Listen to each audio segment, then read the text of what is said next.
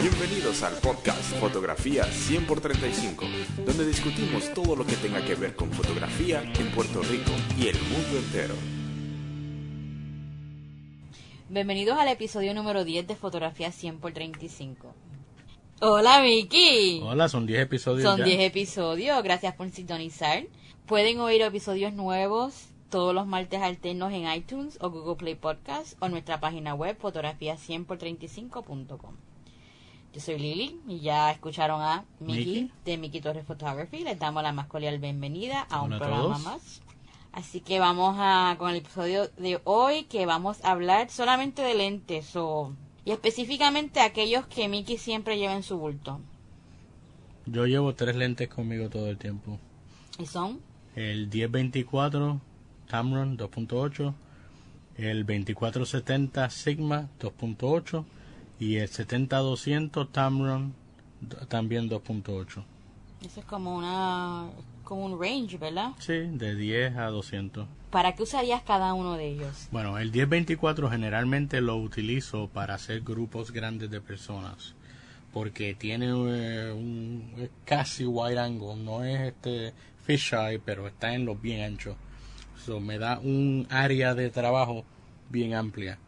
Hay que estar muy pendiente con ese lente porque tiende a doblar las esquinas, hacerlo un poco curvo y fuera de...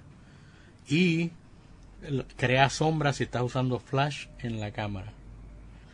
Generalmente cuando estoy haciendo grupos grandes utilizo sombrillas y otros light modifiers que no estén en la cámara precisamente para evitar la sombra que crea al frente del lente. Es un lente bien ancho Modificadores de iluminación. de iluminación, sí. Sí.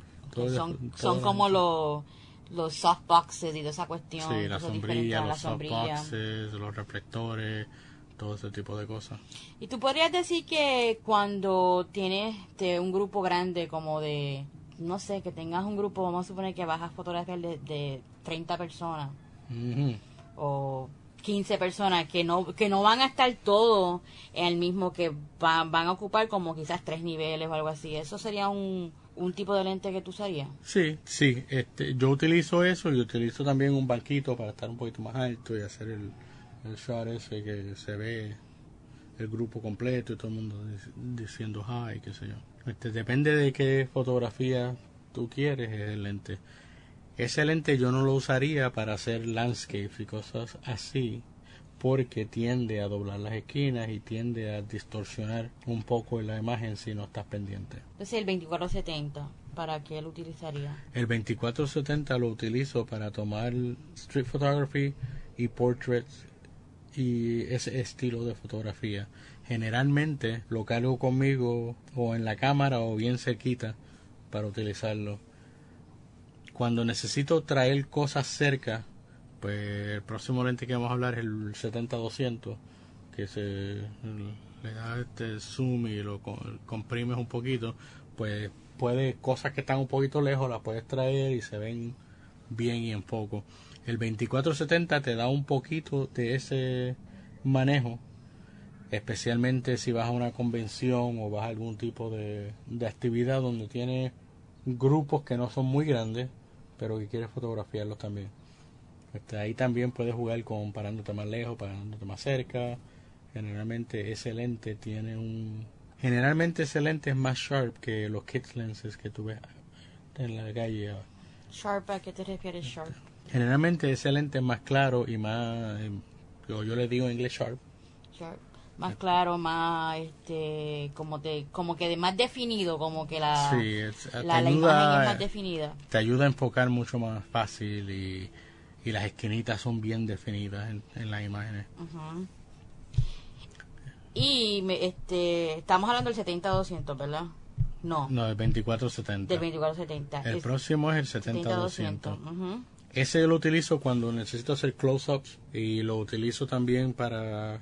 Lo uso en, street photography cuando quiero hacer portraits de gente que está un poquito lejos de mí o quiero llenar el frame completo con la cara nada más de la persona o este, del torso de la mitad para arriba, ese tipo de cosas, porque me da la, la habilidad de, de zoom in y zoom out y, y ponerlo en el frame como a mí me gusta.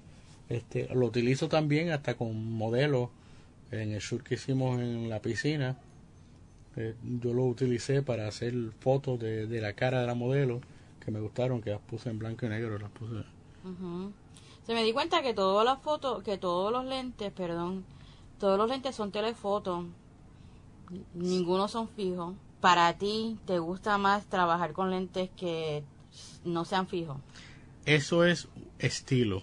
Hay mucha gente que dice que el mejor lente en el mundo es el 50 milímetros, este 1 punto algo. Para mí, ese no es el caso. Si yo necesito algo que esté super sharp, super, super, super sharp, probablemente sí, lo saque del bulto y me le pare al frente de la persona, a pulgadas de la persona y tomo esa imagen que queda bellísima. Pero generalmente mi estilo de fotografía, utilizando el 2470, consigo el mismo efecto que lo que sería el 50, el 50 milímetros. So, si fueras a tomar, so, esto es tres lentes y una ñapa. Así que tienes que pensar lo que te voy a decir, pero yo creo que ya como que ya me la, me la contestaste. Si fueras a tomar fotos, por ejemplo, en las calles del viejo San Juan, cuando llegan todos esos cruceros que están inundadas de gente, o por ejemplo en Ponce por el día donde hay un montón de gente a vestir los street vendors que estuvimos así hace poco allá este cuando están todos los turistas afuera y eso qué lente usaría generalmente en ese caso me llevaría el 2470 hay mucha gente que dice que tú puedes utilizar 85 milímetros para que para street photography, porque eso te da que si el Chris, que si suficiente historia alrededor de tu acabamos de leer un, un blog post.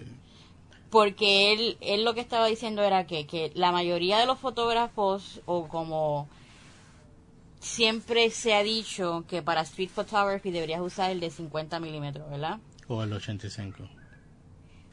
Pero este, el de 50 porque podías estar right there este, estás como bien cerca del, del objeto o de la persona. De lo, Exacto, lo que expliqué. Pero lo de 85, que es como lo que tú dices, es que supuestamente coges el objeto y también coges el, la historia, la, historia, la parte, la, el, trasfondo y dices una historia con, con en la fotografía. ¿Estás de acuerdo o no estás de acuerdo? Para mí, mi opinión personal, y yo sé que va a haber gente que va a gritar y 70 milímetros es bien cerquita a 85. Y para mí el 2470 en street photography, en ese tipo de, de ambiente donde me estoy moviendo, prefiero tener la, la, la posibilidad de, de, aumentar o reducir dentro de, de, ese grupo y no necesariamente llevarme tres lentes prime para tomar fotos en, en ese tipo de actividad para mí, yo diría que el 2470, y, y te digo, es para mí, el 2470 sería el lente. Todo el mundo tiene su, Todo el mundo tiene su estilo.